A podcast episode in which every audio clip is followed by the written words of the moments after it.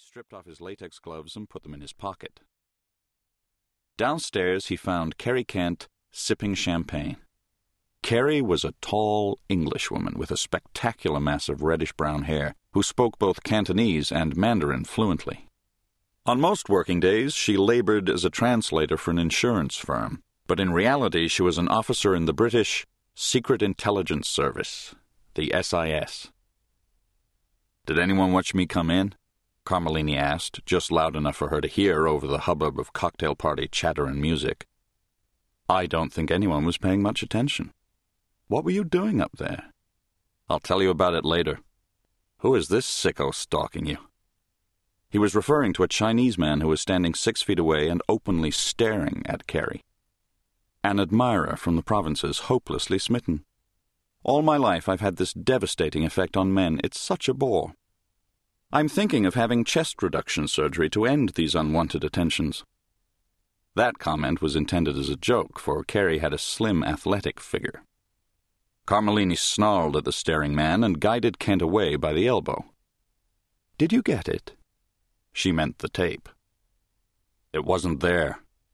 China Bob is stretched out behind his desk with a hole in his head. Dead?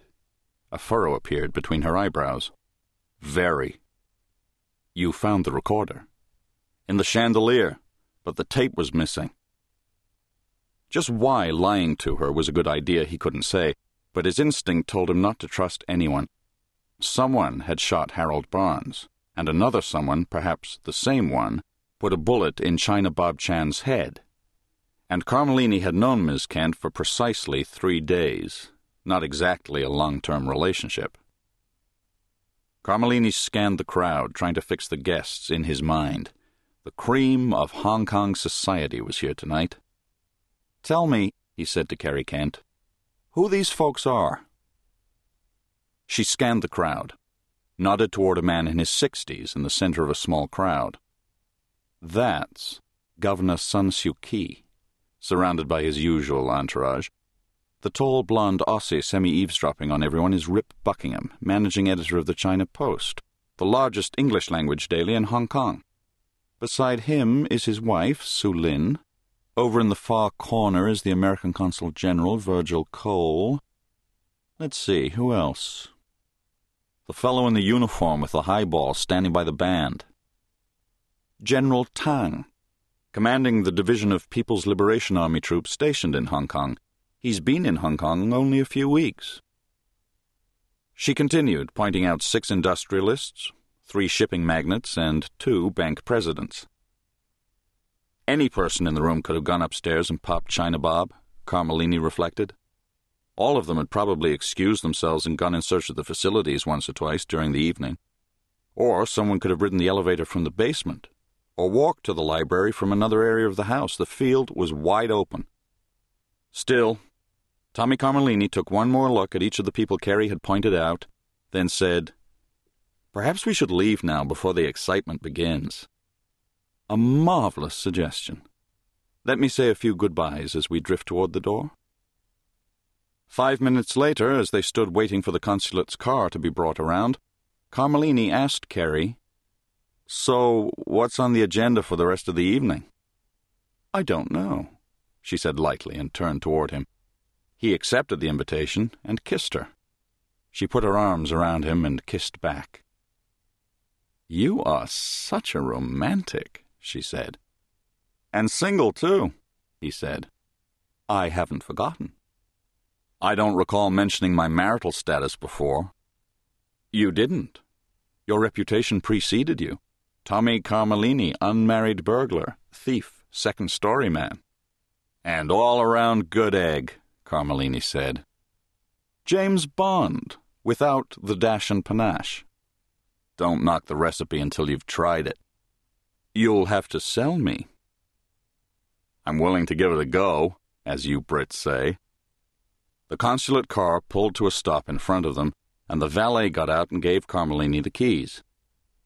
After all, Tommy Carmellini said, the night is young. The morning sun shone full on the balcony of the fifth floor hotel room when Jake Grafton opened the sliding glass door. The bustle and roar from the streets below assailed him, but he grinned and seated himself at the small round glass table. As he sipped at a cup of coffee, he sampled the smells, sights, and sounds of Hong Kong. His wife, Callie, stepped out on the balcony. She was dressed to the nines, wearing only a hint of makeup, with her purse over her shoulder and her attache case in hand. As she bent to kiss Jake, he got a faint whiff of scent. You smell delicious this morning, Mrs. Grafton. She paused at the door. A furrow appeared between her eyebrows. When are you going to start on your assignment? she asked. I'm working on it this very minute. I know it doesn't look like it, but the wheels are turning. Today was the third day of the conference, an intense seven day immersion in Western culture for Chinese college students. Callie was one of the faculty. I'm soaking up atmosphere, Jake added. This trip was billed as my vacation, as you will recall. Perhaps it was the rare sight of her husband in pajamas at eight on a weekday morning that bothered her. She smiled, nodded, and said goodbye. As Jake worked on the coffee, he surveyed the old police barracks across the road from the hotel. The barracks was surrounded by a ten foot high brick wall, which hid it from people on the street. Police cars filled the parking spaces around the building. The lawn, however, was a military encampment covered with troops, tents, fires, and cooking pots. Here, at least 500 People's Liberation Army, or PLA, troops were bivouacked. In colonial days, the Royal Hong Kong Police Force must have been a nice life for single British men who wanted to do something exotic with their lives, or at least live their mundane lives in an exotic locale. Today, however, Chinese policemen and soldiers scurried to and fro like so many ants. Jake Grafton drained his coffee cup and turned his attention to the English language newspaper, the China Post. The financial crisis in Japan was the lead article on the front page, which contained lengthy pronouncements from the Chinese government in Beijing. The article also contained a quote from the American Consul General, Virgil Cole. Jake read the name with interest and shook his head.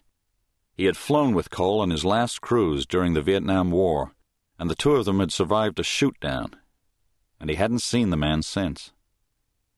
Tiger Cole. After his broken back healed, he had gotten out of the Navy and gone to grad school, then got into the high tech business world in Silicon Valley. When he was named Consul General to Hong Kong two years ago, Fortune magazine said he was worth more than a billion dollars. Of course, he was also a generous donor to political causes. Maybe he should call Tiger, ask him out to dinner. Then again. He decided to wait another day. If Tiger didn't call, he would call him. On the second page of the paper was a column devoted to a murder that apparently happened last night. Jake recognized the victim's name, China Bob Chan, and read the article with a sinking feeling. As the key figure in a campaign finance scandal in Washington, China Bob had been getting a lot of press in the United States, most of it the kind of coverage that an honest man could do without. Jake heard someone knock on the door to the room. Just a minute. He checked his reflection in the mirror, no need to scandalize the maid, then opened the door a crack. A man in a business suit stood there, a Westerner. Tommy Carmellini. Come in, Jake held the door open. I'm not going very fast this morning, I'm afraid. Have you seen the morning paper? Carmellini asked. China Bob? Yes. I saw the story. It's true, Tommy said. Chan's as dead as a man can get. Let me take a shower, then we'll go downstairs for some breakfast. Okay. Tommy Carmellini sat down and opened his attache case. When Jake came out of the bathroom 15 minutes later, Carmellini was repacking his sweep gear in the attache case. No bugs, he told Jake. Okay, Jake said. By the way, how did you know the story was true? Alas, I met China Bob last night a minute or two after he had joined the ranks of the recently departed.